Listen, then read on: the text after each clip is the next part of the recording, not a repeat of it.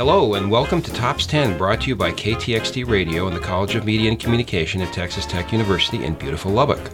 Tops 10 seeks out successful and influential people in politics and government the many professions, the physical and social sciences, or the arts and humanities and ask them to reveal their lives, ideas, and ideals through their playlist. Our format is simple. We ask our guests what pieces of music mean the most to them and to tell us the story behind the infatuation. Mr. Derek Ginter is our producer engineer, and I'm David Perlmutter, a professor at and Dean of the College of Media and Communication and the originator and host of Tops 10.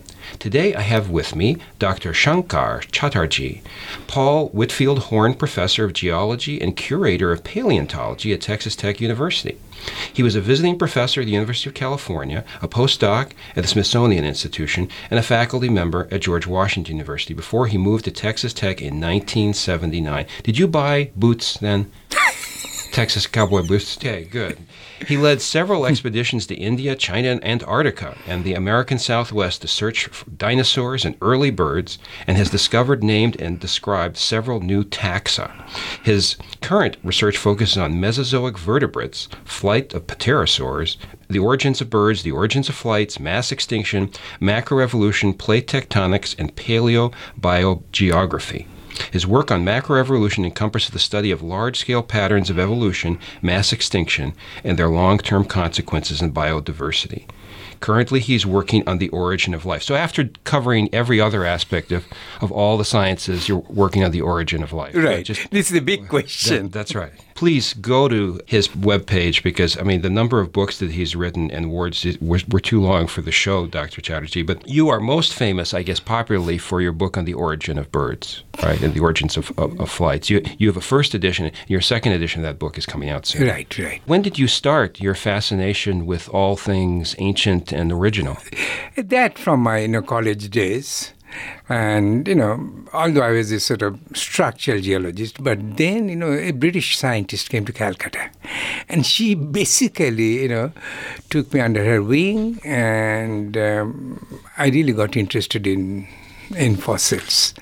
And she took me, you know, to London, University of London, where I did my, you know, doctoral work. But in India, it was really untapped resources. We discovered so many new things. So again, credit goes to Pamela Robinson because she really introduced me with the vertebrate fossils. You grew up in Calcutta. Yeah, I grew up. I was born and raised in Calcutta. Calcutta doesn't have the world's best reputation outside. I mean, I, th- I, think probably when the Chamber of Commerce of Calcutta meets, it says, you know, we've got to we've got to have a, a, branding campaign to make the city sound more attractive. Right, but you see, most of the intellectuals they came from that city. You know, all the Nobel laureates. It's a university city. It's a university. It's a film. It's a music. You know, all musicians in India they are all from this you know city. So it has a very good you know. It's called the cultural center. What was your family doing with your parents? My father was a chemist, you know, science background, but you know, music is really in our family. Father used to play all kinds of instruments. At home. At home. Yeah, and, and I always tell our younger listeners, yeah. because they're students who listen to KTXT, the student radio right, station, right. that once upon a time, families actually, all families, America, India, Russia, yeah. gathered together in the home, in the same physical place, looking at each other and played music together. Exactly. And my mother was a very good singer. So we are really born and raised in that family. And it's so funny and fascinating that my son really became an accomplished musician. Although he's a scientist, he's a neuroscientist, Harvard trained, you know, but, you know, he's a sort of exceptionally, you know, fine violinist, sort of concert violinist. What were the instruments your father played? Violin, then sitar, you know, and mainly, you know, lots of Indian instruments. And we had, so we are really, we were never trained, but we could play, you know, most of the instruments. Were the songs native Indian yeah, songs? Na- yeah, yeah. India has a very rich culture, you know, especially the classical music, you know. I think Yehudi Menuhin said that, you know, Indian music starts where the Western music ends. Did you hear? I mean, I, I assume uh, you were probably. I'm sorry. What year were you born? Forty-three. Long. Time. Okay, so you were born when India was still a colony yeah, right. of, of, England, and so you probably had a lot of you know BBC and exactly. Yeah, yeah. That British hangover was there. Yeah. So you heard Western music. Uh, yes. Uh, and my father used to play, you know, yeah. Western music too. A lot of people have talked about a link between music and math. Yeah. And the sciences that they're. Um, have, have you seen that in your, oh, your work? definitely, definitely. You know, I mean, I think you know, music that discipline, that you know, when you play music, special, you know, classical music, you really go into such a detail, and it's almost like you know, pursuit in science. I, like all our guests, I asked you for a list of your uh, top 10 favorite music, and I noticed that every single one of them, as far as I could tell, was a Western uh, piece of music. Now, do you do you still listen to Indian music in different yes, contexts? definitely. Because I was trained as a sort of sitarist, you know, like Ravi Shankar's instrument. So uh, now, you know, these days, for example, I really listen in all the Indian classics. So, but these are the time, you know, I think it really captures some of the important events.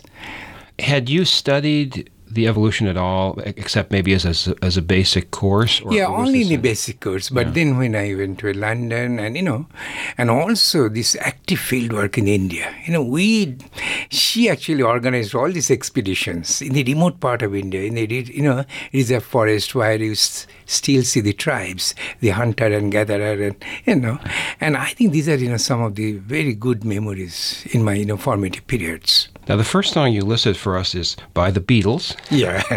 and I think I think the Beatles are are. Uh, you know, Paul McCartney is coming to Right. Uh, he, had, he had one cancellation, but he's now he's coming October second. Have you bought tickets? To oh, yes. very fast day. Do you think he would recognize you from previous concerts? No, no, no, no. Let It Be by the Beatles. Okay, so the thing is, when I was in London, I had a roommate, and that guy looked like you know John Lennon. Okay, and all the time he used to play all the Beatles. You know, Beatles, we're talking about 67, 68, and you know, they're coming, they're becoming sort of, you know, symbol. And also at that time, there's protest in, you know, in London. So that guy, you know, he knew so much about Beatles. So I asked him, you know, especially about these two songs. I said, are these, you know, biblical? And he told me the stories. I don't know whether it's right or not wrong, but uh, let it be. You know that Mother Mary. I thought you know it could it could be sung in any church, and it's almost like you know Catholic prayer. And he said, no, no, no. Mary was Paul's mother, and Mary died when he was 14. So whenever he's in trouble, Mother Mary actually protects him. That's his own mother. And you know, I was so amazed to hear that in explanation. Then again, I asked, you know, these two because it's almost sound, you know, religious, but they don't look like very religious. So the second one, you know, hey Jude, I said, you know, is it the same biblical thing, you know, Saint Jude? He said, no, no, no. This is again his best friend when John Lennon they're sort of, you know, divorced, uh, divorcing their son, Julian, was devastated. He was very young, you know, a little kid. Paul would go and console him. So he wrote that song, Hey Jules, and then.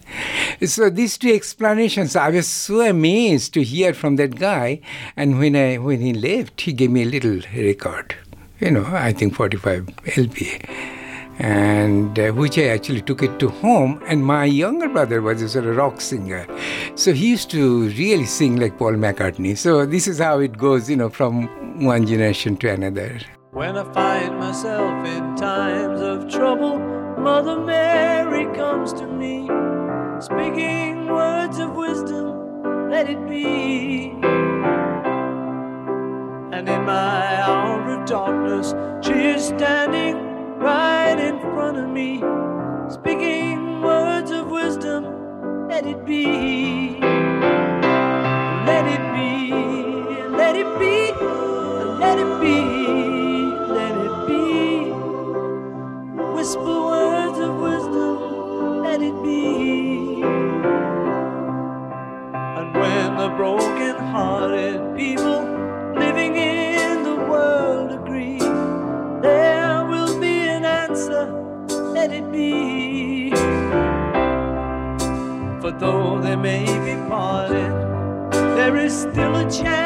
that they will see.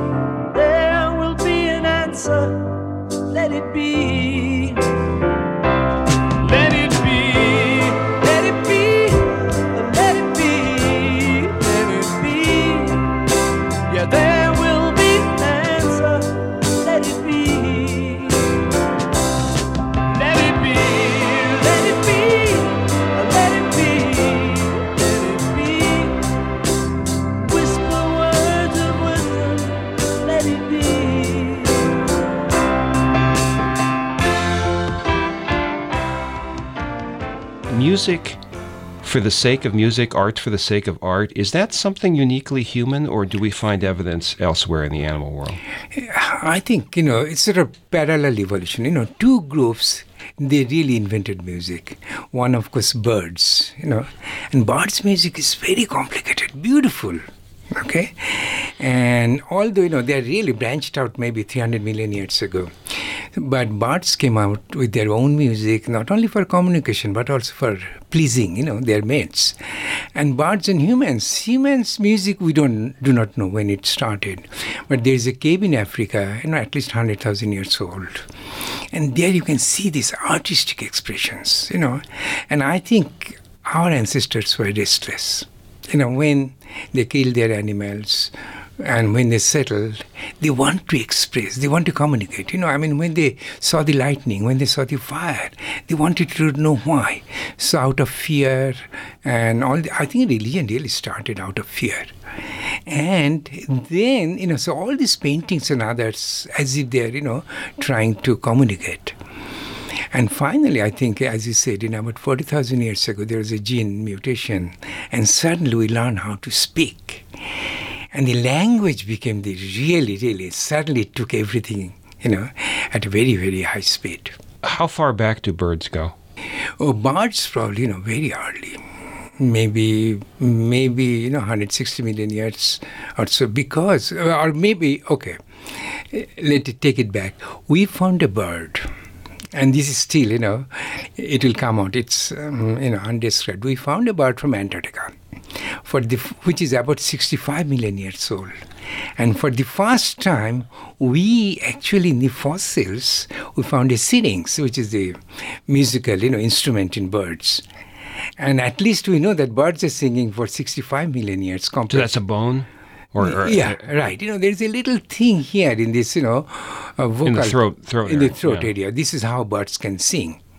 Okay, so the singing birds, you know, today all the perching birds they are songbirds. Okay, but not all birds could, you know, sing.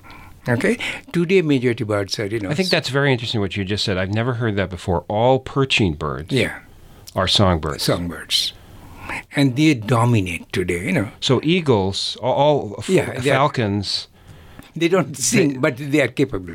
And they don't sing partly because, you know, when you're trying to quietly swoop down yeah, and kill something, yeah, whistling while you work exactly. is probably bad, you know, right, for survival, right? right? But, right. but if you're perching, hmm. so the, the civilized sedentary bird has developed art, is what you're saying. Exactly. While the nomad hunter is not. That's very inter- that's very interesting. Your next song is "Hey Jude" by the Beatles, and you talked about the the reference to Julian Lennon, the the son of. Uh, John Lennon.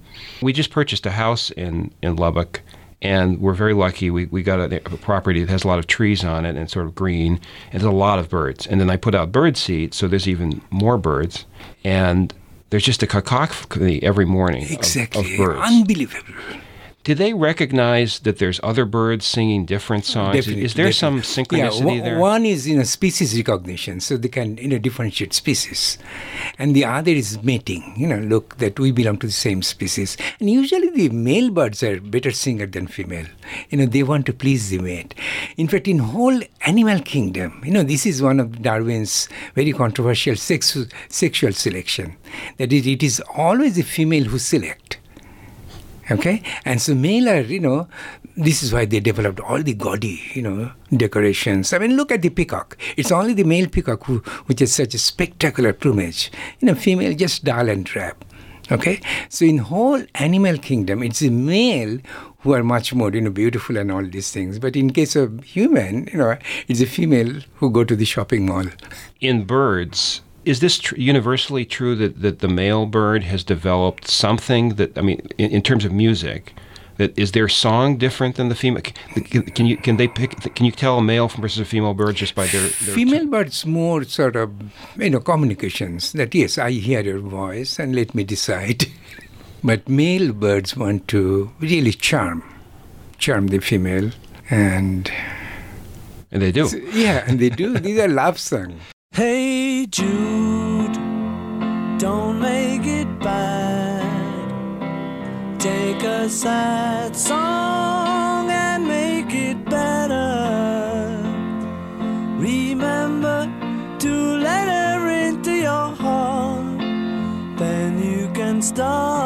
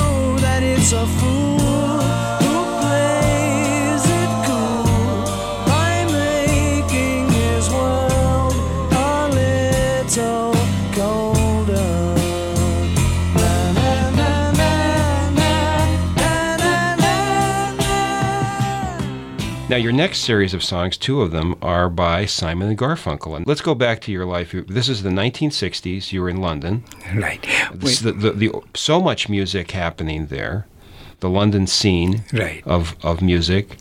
Uh, did you did you go to concerts? Did you go to right, clubs, or were you a studious uh, person and didn't? No, um, but you see, there are lots of you know free concert, and mind you, at that time it's sort of anti-Vietnam, you know, demonstration is going on, and in Trafalgar Square and others, there are lots of you know musicians. They'll come, sing, protest, and so yeah, you know, we attended all these you know free concert. Did you recognize that there were certain types of music you liked? I mean, you must have had a big selection of different kinds of music. That there were some that you liked better than others. But right, you know, at that time, these are so close to the you know social milieu, you know, social trouble and all these things, and. Uh, they really did a great job. These musicians, you know, they, they, which politicians could not, you know, articulate, but I think they did it. You know, they really told people which is right, which is wrong. When you're weary,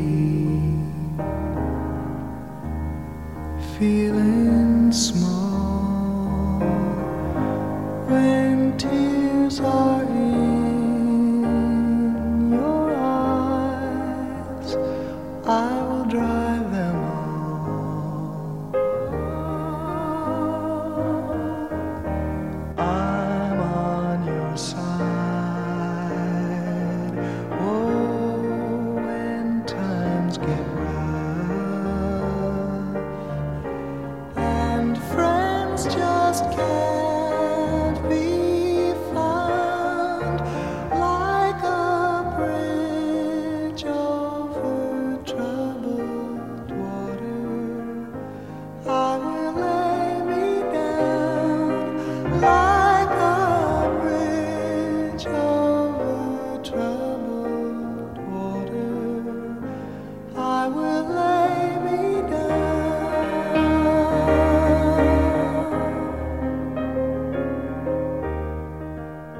ask about that, um, because I'm always interested in how people develop taste. You know, for something. I mean, you, you meet somebody, they like one kind of food, somebody doesn't like that kind of food, music, things like that.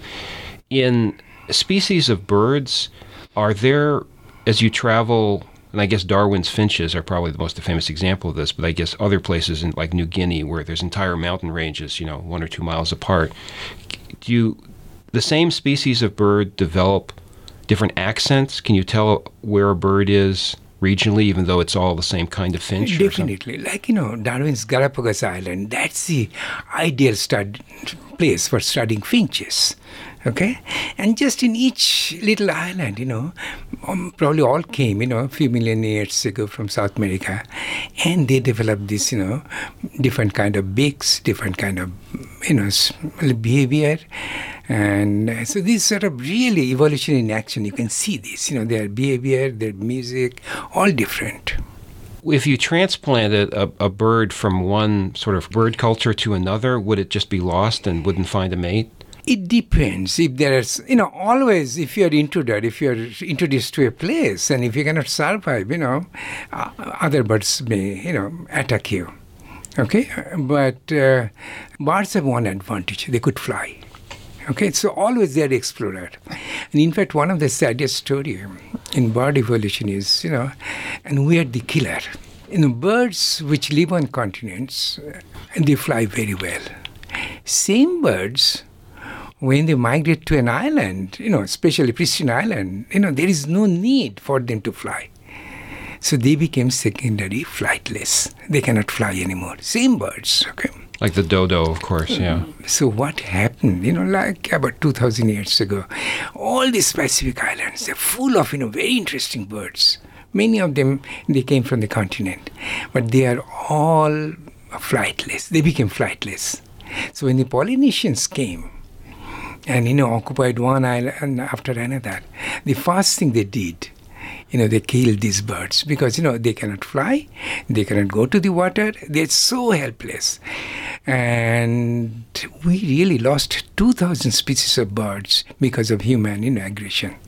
Just, just you know, these are the flightless birds since the time of Christ in the last 2,000 years. Hello, darkness, my old friend. I've come to talk with you again. Because a vision softly creeping left its seeds while I was sleeping. And the vision that was planted in my brain still remains within the sound of silence. Restless dreams, I walked alone narrow streets of cobblestone. Neath the halo of a street lamp, I turned my collar to the cold and damp. When my eyes were stabbed by the flash of a neon light, it split the night touched the sound of silence. And in the naked light I saw 10,000 people, maybe more. People talking without speaking. People hearing without listening. People writing songs voices never share. No one dared disturb the sound of silence. Now, as a scientist, you often have to spend time alone thinking. How how do you create? How do you write and, and create work? Or do you have like a special place in, in your office? Or, or some people can't work at their office, they have to work at home. Where do you go to, to think? When I moved from Washington to Lubbock, I think Darwin said somewhere that you need a small place for your scientific meditation.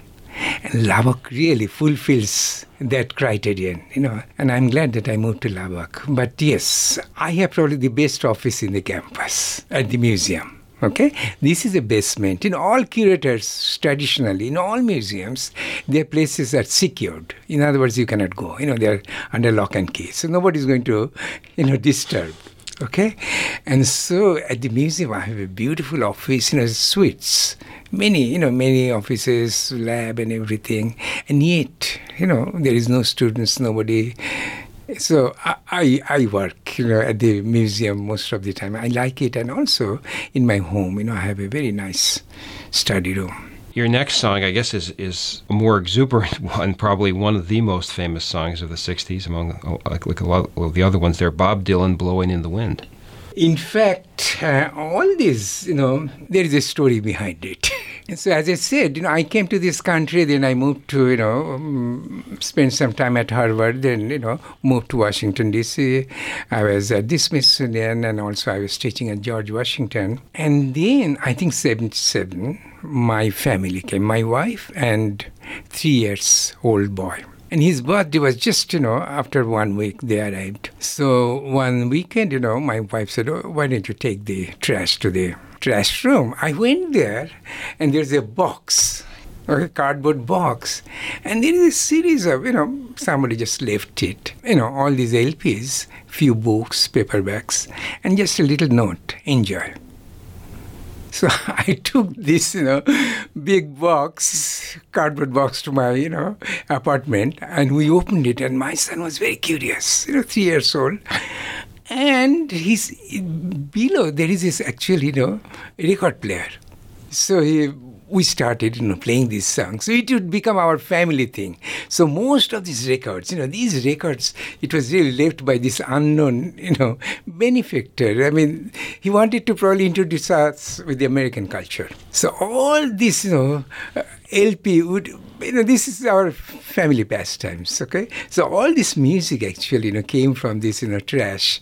And also some paperbacks and all these things. I really became you know interested in the american culture american history especially you know. And in washington it was so good you know i could go to you know President Washington's place, I discovered a very interesting thing that nobody probably, no, of course, you know, Jefferson, he wrote his paper, actual scientific paper on the fossils of Virginia. So I really wanted to know because most of the, our president, they came from law background.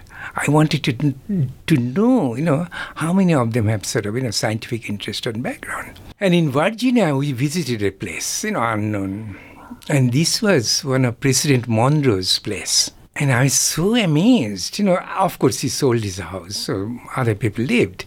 Whole courtyard he actually supervised. So in the East Coast, you know, there's a beautiful dinosaur foot track. So he decorated his whole courtyard with dinosaur, you know, footprints. And I was so amazed. You know, I think, you know, maybe many historians do not know. So he just cut it from the quarry, you know, yeah. I mean, and yeah. this slab. So so these these were actual Yeah, actual uh, dinosaur fossil footprints. prints fossil that he prints. cut out. And he, that's amazing. And yeah. I was so amazed. How many roads must a man walk down before you call him a man?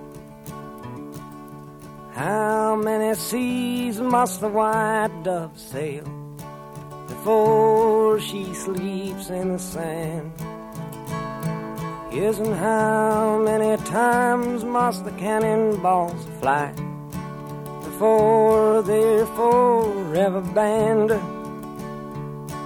The answer, my friend, is blowing in the wind. The answer is blowing in the wind.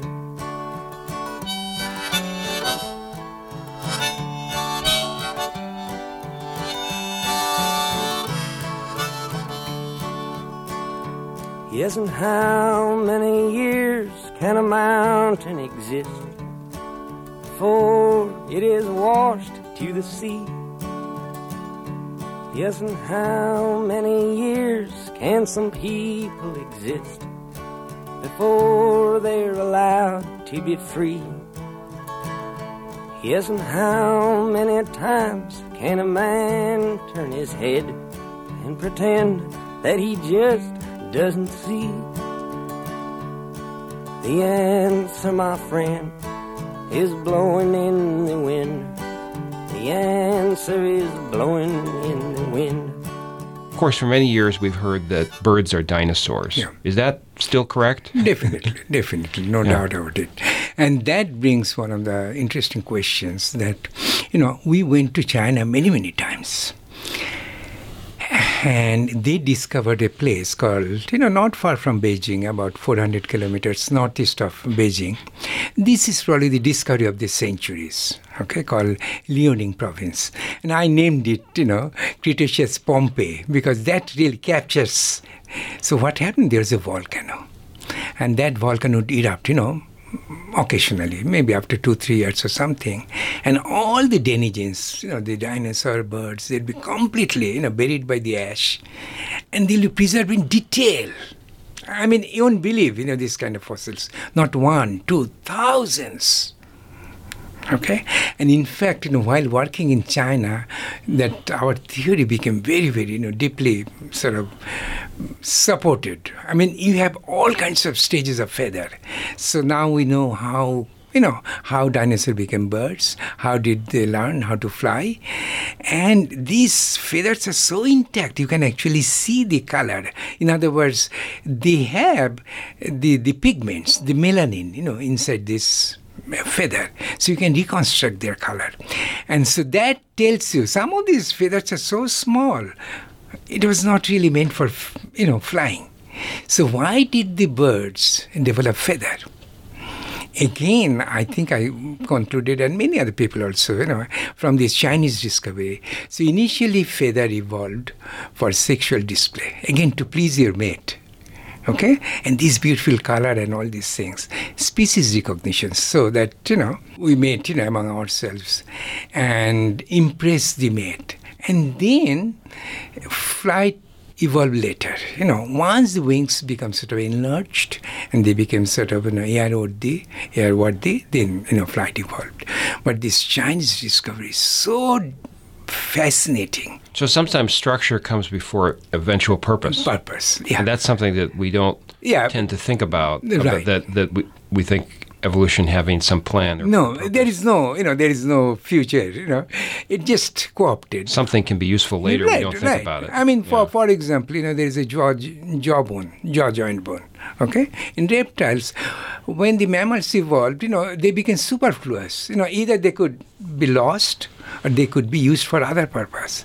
So basically, they moved to the ear, our middle ear.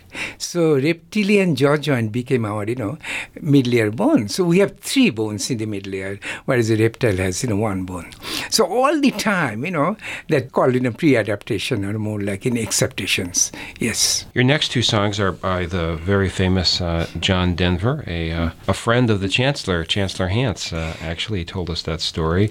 Take Me Home, Country Road, and Rocky Mountain High. Now, those are definitely songs about going out into the the country and to enjoying nature. When you go on these expeditions, and you know, you've said Antarctica and China, you enjoy it, right? I mean, it's, it's Definitely, actual definitely, pleasure. It's, it's not work to, to be there digging. And you know that two songs. What happens since we're living in you know Virginia? We have a very good friend, Mort and Joanne Turner, and Mort was the program director of National Science Foundation for all this Antarctic you know research. So my son used to sing that you know Country Road and all these things, and Joanne said, "Okay, we'll take you really West Virginia." Okay, so that you can see what John Denver was meaning. And, you know, they took us to all this Blue Ridge Mountain and Shenandoah Park and all these things. And I could vividly see, you know, what John Denver means. And again, one day, you know, one time we're driving, you know, over the Rockies and then he started singing, you know. So, yes, this is, you know, America is beautiful, not because of these cities, but I think because of this, you know, natural preserve. All this national park. Wonderful, wonderful. Well, let's hear them both back to back then. Take Me Home, Country Road, and Rocky Mountain High. almost heaven. West Virginia, Blue Ridge Mountains, Shenandoah River. Life is old there, older than the trees, younger than the mountains, growing like a breeze. Country roads,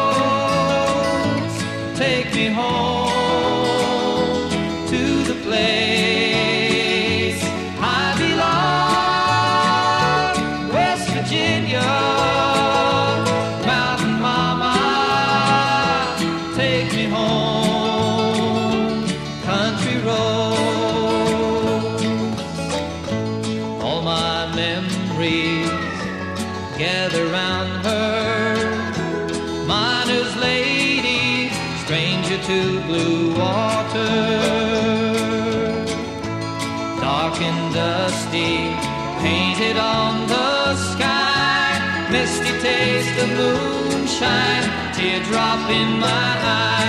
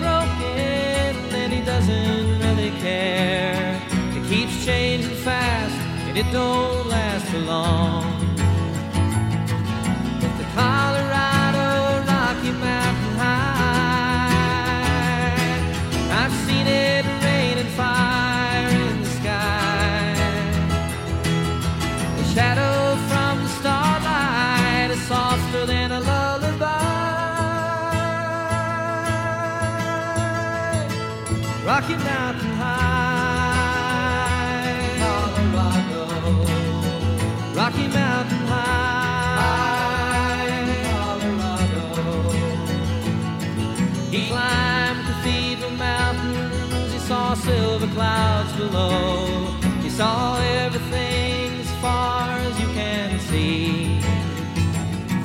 And they say that he got crazy once and he tried to touch the sun. And he lost a friend but kept the memory. Now he walks in quiet solitude, the forests and the streams, seeking grace in every step he takes. His side is turned inside himself to try and understand the serenity of a clear blue mountain lake. In the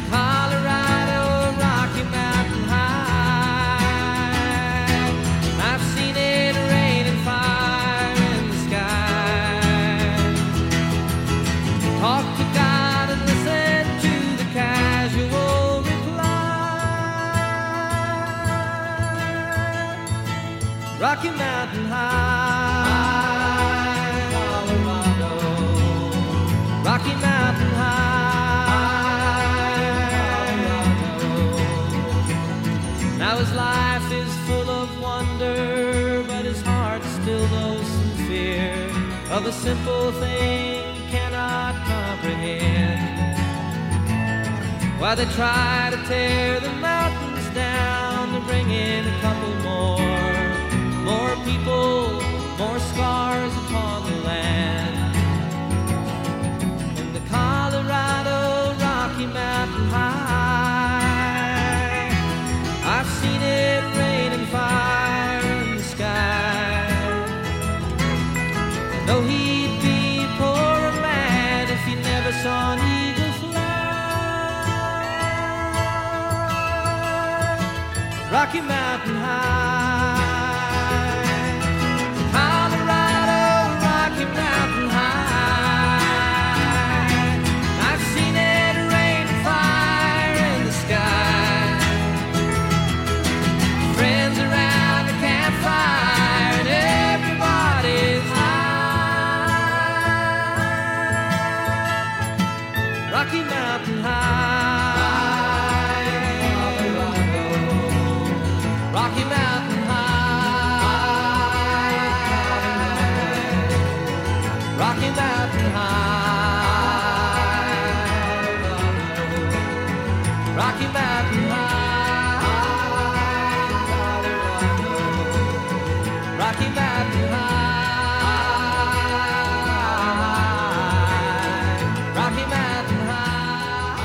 When you study fossils, are you ever shocked by what you found?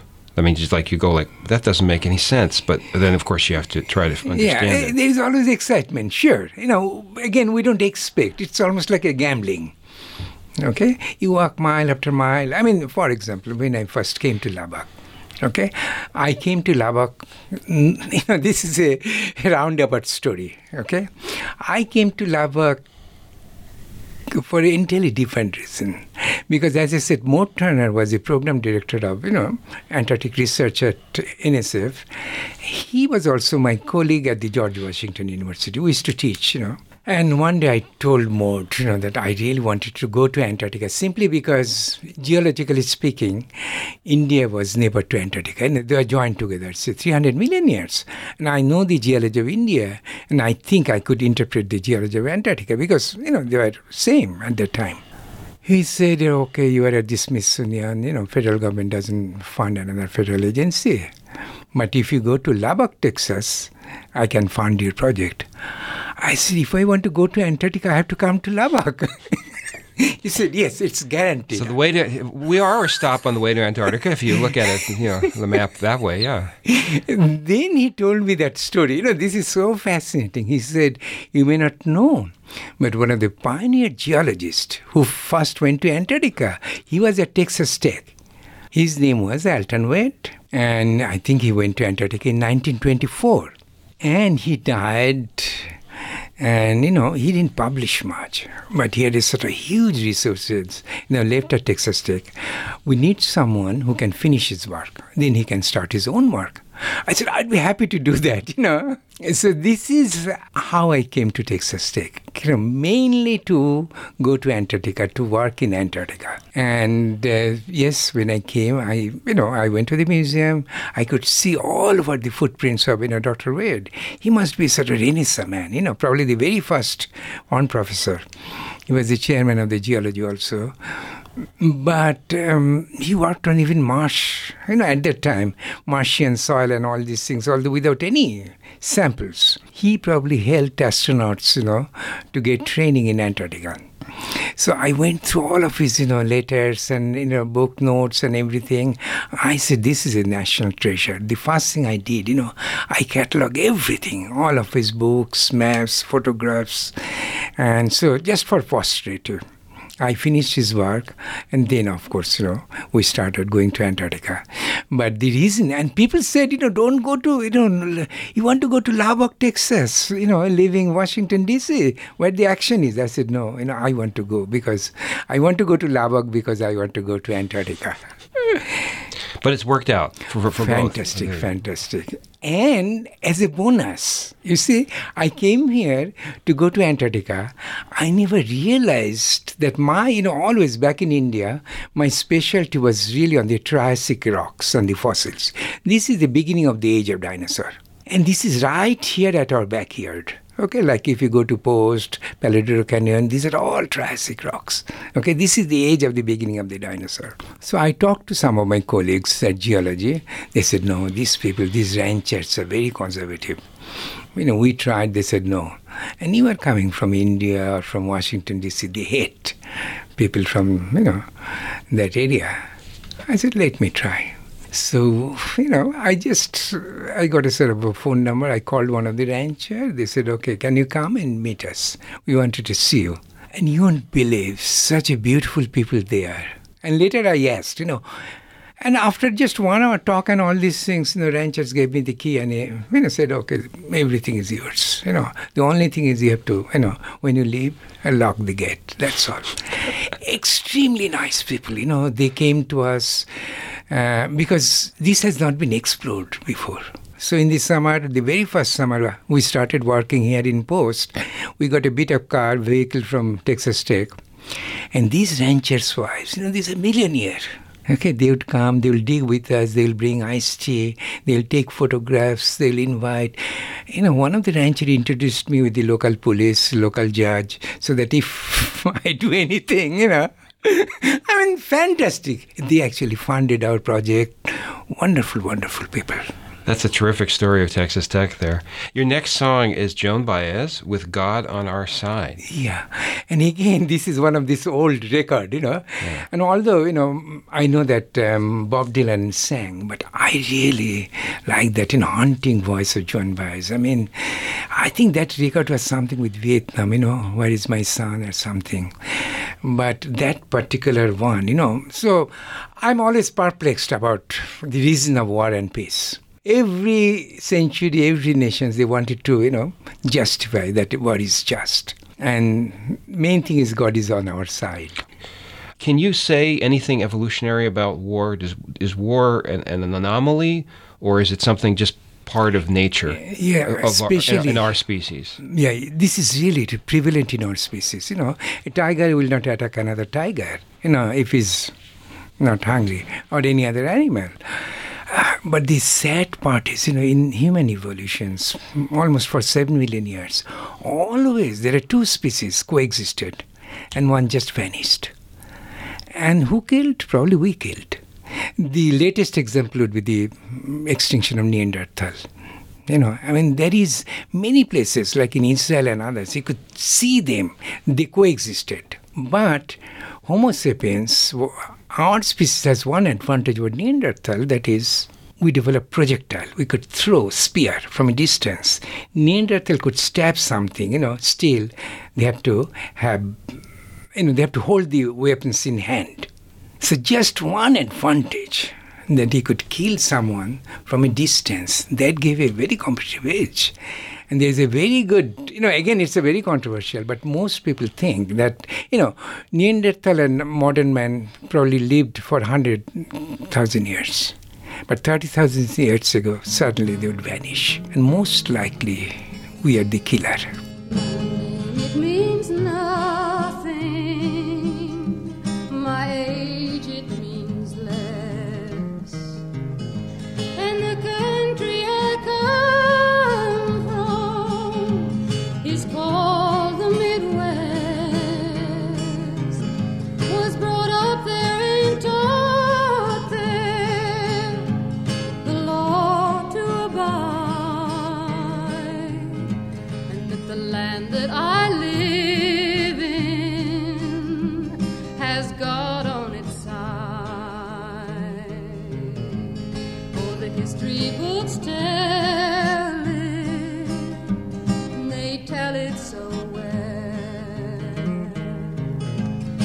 The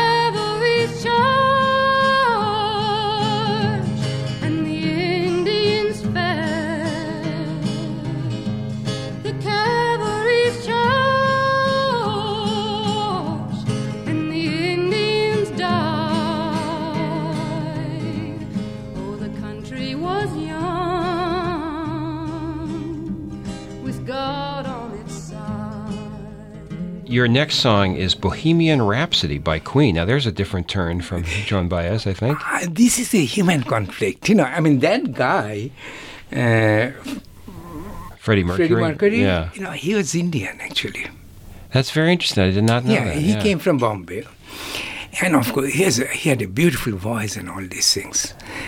But I think this, this really tells his turmoil inside. You know, as if he killed someone and then trying to, you know, justify, confused. And it may be his own personal life, you know, because eventually he would, you know, tell that he's a gay. But uh, this is so human has you know two two war front. One is outside, one is inner. So this is sort of story of inner conflict, and um, sometimes we win, sometimes not.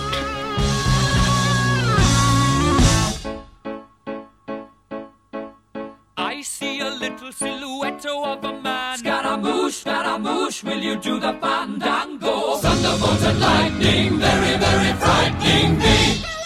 Galileo, Galileo, Galileo Figaro. Magnifico!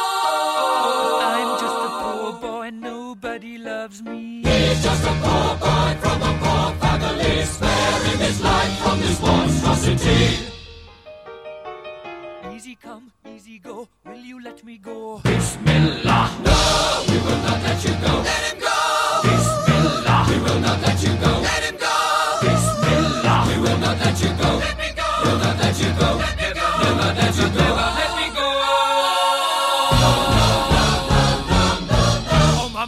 Mia, mamma mia. Mamma mia, let me go. Beelzebub has a devil put aside for me. For me. For me.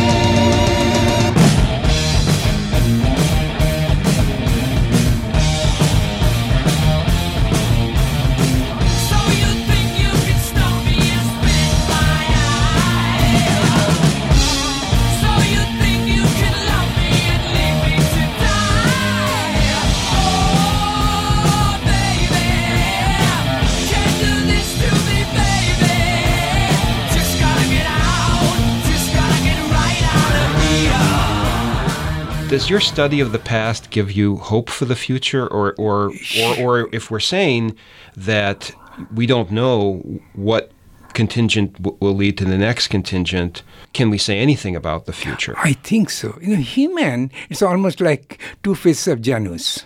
You know, we can create, we can destroy. You know, we have all the arsenals to kill our whole civilization. Think about it. We stockpile so many nuclear weapons. We can. Okay? We are the only species who overcame natural selections. Think about hot. Live in air condition. No food will create. I mean, that kind of thing. That human, other people, you know, there is always a sort of, you know, competition and all these things. We really overcome natural selection, and that's why our population, look at it, 7 billion. And in 20 years, it could be double. No species has become so successful. And yet, But in our success, but mine we've is caused a lot of. right. We created so much problem. And look at this. All these, you know, forests are gone. Along with forests, so many species died. You know, we polluted the environment. I mean, this is really we have one, you know, destructive streak. Well, just again from an evolutionary perspective, I, I, I've always been interested in the, the question of obviously whether there's life elsewhere, and that that'll tell us a lot about evolution Sure, if sure. we find you know ev- Yeah. evidence elsewhere, even if it's just microbes. Um, famous Fermi paradox, named after the scientist who was saying, well, if evolu- if, if intelligence is such a great attribute to have, then it and there's so many planets out there that can support life allegedly why aren't why isn't the universe just full of of life and and then one one possible answer is that intelligence is, is a dead end for evolution. I mean, is you, you develop intelligence, then you destroy your own planet, and that's it. You know, so you never get to the stage of like traveling around the universe or anything. It, it, from the point of view of Earth, it was was intelligence a bad idea? I don't know, but mind you, this this movie like Star Wars, Yeah. these are actually you know they're telling this gospel that eventually we have to go outside to colonize. You know, Th- this place would be too dangerous. Maybe we'll kill ourselves. So We need more than one uh, nest. Yeah. Right, more than one island. Right. And there's yeah. a possibility. For example, Mars could be habitable. You know, there is a very good chance we could really create our you know second home there. Do you think we're going to find anything elsewhere in our solar system? I mean, else, Sure, else, sure, definitely, definitely. Uh, not much. Probably life started simultaneously and then died young. Okay, Mars, I believe uh, there'll be some kind of life, just bacterial. There are two moons which NASA is really sort of uh, very hopeful. One is the Jupiter's moon, you know, Europa, and Saturn moon Titan. Okay, it has all this, you know, right kind of ingredients, environments, you know, to, to harbor some kind of life. But don't think, you know, there's a green monster or something. But yes, some kind of life might be there. And we found, uh, I was reading about these creatures, these extremophiles or ultra oh, extremophiles. they are the oldest life. so, so we found life in the most hellish conditions. I mean, Exactly. miles down at unbelievable temperatures in acid baths. So, if life gets a foothold Yeah. and there's enough time, it, it seems to adapt to almost any possible environment. The, the, the key is getting that foothold. Now, the first bacteria, the first evidence of life, is only like, like about six, seven hundred million years after the mm. formation of the Earth. Is I mean, Yeah, very, right, very right. early. Right, Right, right. You were so right. extremely early. So that does suggest that again, you know, if they can, if it, you know, whatever process, the origin. You know, you're studying the origin of life. Can you can you say what was the first li- living thing on this planet? most likely, you know, they're still around us, these extremophiles, thermophiles, okay? I mean, if you go to, you know, Yellowstone, you can see them. Okay, so all these beautiful, you know, color you see around these guys are uh, okay. These are the actual, you know, thermophiles. Okay, or um, they are In the ocean vents in the not only ocean, but also in you know Yellowstone, you'll find it in that extreme environment. Okay, that where is the temperature may be 100 degree, pressure may be high, and this is where they live, and they live without sunlight. You see, this is a new source of energy we didn't know until 1970s. Okay, we always thought that life is powered by the solar system, but this is a life powered by the heat from the volcano. Okay, so it's a fight between you know volcano and sun. Old, you know, mythology. Your final song, Willie Nelson, "On the Road Again." Sort of sums up, I I think, your career. You're moving from one discovery to the next. You're a curious fellow, aren't you, Professor? I mean, it, it, my, my one of my daughters is interested in being a scientist, Oh, and and perfect. we just had this conversation a couple of days ago, and I said, I, I think what I've seen in the scientists, whether it's a social science or humanities or or other physical sciences, the, the people I most admire have in common is eternal curiosity. And you seem like somebody who's just eternally curious to find answers as as often and as widely as you can. Yes, you're right. This song in Willie Nelson is a strange. As I said, you know, many colleagues at that time from Smithsonian and George Washington, they said, you know, don't don't move to Lubbock, Texas. Nobody knows about it. But I wanted to go Antarctica. I said, you know, I don't care. I have to go. And I even, you know, I didn't really visit the campus. Then I had a friend, you know, at that time he was like a sort of hero among young scientists. His name was Robert Bakker, Bob Bakker. You know, he graduated from Harvard and then he was a sort of young professor at Johns Hopkins. You know, he looked like Jesus Christ, long hair and everything. And he used to come, you know, to Smithsonian and he said, Shankar, go. I said, why? He said, you know, this is the home of Buddy Holly. I didn't know at that time, you know, Buddy. Then he said, Willie Nelson lived there. And I said, why? Well, just for Willie Nelson, you have to move to Texas.